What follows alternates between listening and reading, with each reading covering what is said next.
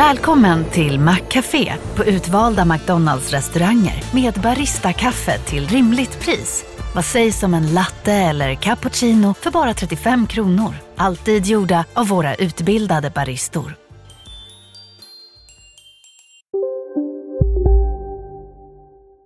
Hej och välkomna till Lisa läser. Jag heter Lisa och idag ska jag läsa ur boken 50 roliga sagor. Snuppe Snäppa, Grågrön och den vresiga björnen. Snuppe Snäppa drog på sig sina Bermudashots, borstade till sina huvudfjädrar och tog några gymnastiska skutt runt om sitt bo. Sedan gick han sin väg och visslade glatt tju-du-du. På vägen stötte han på grodan Grågrön. Var ska du gå? Frågade han henne.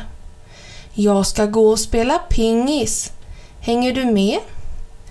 De slog några bollar i en koja som hade byggts om till en sporthall. Knack, knack, knack. Det knackade på dörren. Där stod en stor flintskallig björn. Han stegade rakt in utan att vänta på svar. Han sa inte ens god dag utan bara bredde ut sin matsäck på spelbordet. Han åt hårdkokta ägg, tomater och korv. Sedan sjöng han med grov röst en fånig sång. Grågrön hoppade upp på bordet. För allt i världen, generade inte. Vi höll bara på med att spela pingis. Björnen tittade på henne. Oh, jag förstår, sa han och gick därifrån.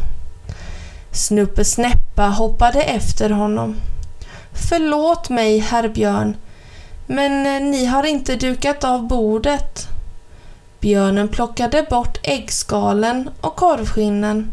Han torkade av bordet med sin halsduk och sedan gick han. Men han lämnade kvar en burk honung åt dem. Snuppe Snäppa och Grodan Grågrön visste inte vad de skulle tänka.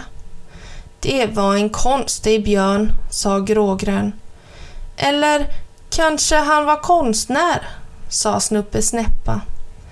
Det sägs att de ofta är lite konstiga. De tog ett parti pingis till. På hemvägen stötte de på björnen igen. Där var han. Vad höll han på med? Han stod och målade bäcken, en tavla av bäcken som rann fram bland vårblommorna några meter därifrån. Snuppe Snäppa knuffade till Grågrön med vingen. Psst, viskade han. Han är ju konstnär, precis som vi trodde. Tyst! Vi får inte störa honom, mumlade Grågrön.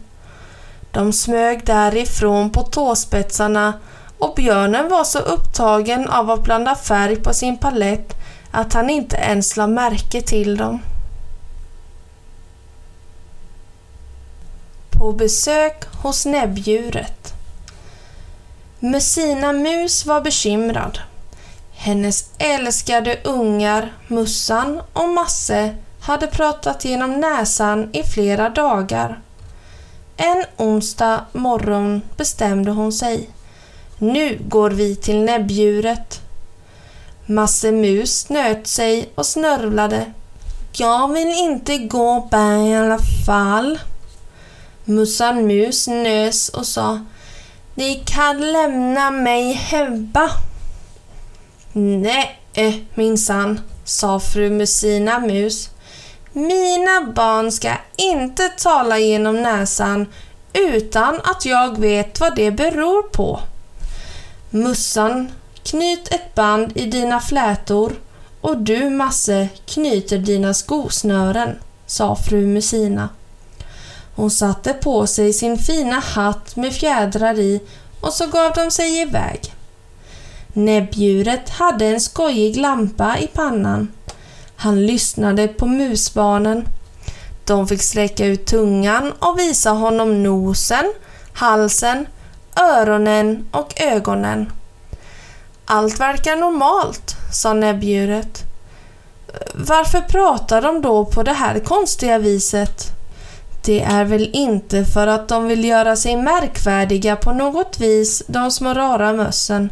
För att man i skolan ska säga om dem. Ja, visst, Mussan och Masse, det är ju de där små mössen som pratar genom näsan. Fru Musina Mus flög upp ur sin stol. Nu barn vill jag veta sanningen. Pratar ni genom näsan för att göra er märkvärdiga? Nej eh, då, svarade de i kör. Vi pratar inte genom näsan med vilje. Vi är verkligen detta i näsan. Näbbdjuret blev fullständigt förbryllad.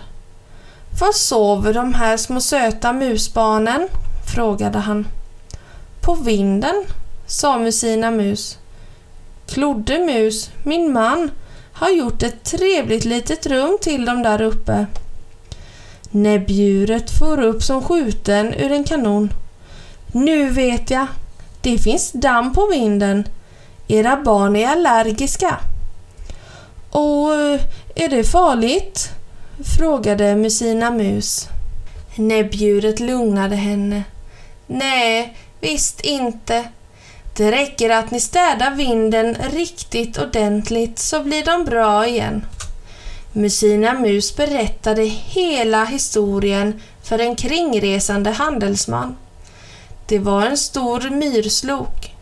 Av honom köpte hon en svart dammvippa. Småmössen och deras mamma ställde till med storstädning. De till och med jagade iväg en spindel som bodde i en sko. Putsa och gnid, putsa och gnid. Det lilla rummet blev så rent att det sken.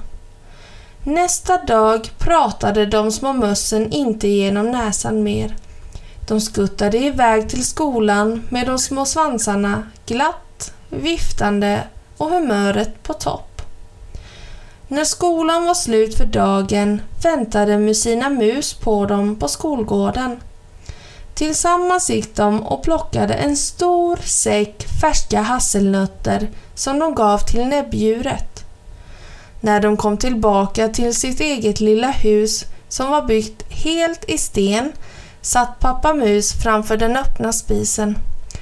Hej pappa! Hur bor du? Sa de för att skoja med honom. Pratar ni fortfarande genom näsan? frågade pappa Mus förvånat. Nej, vi bara skojar.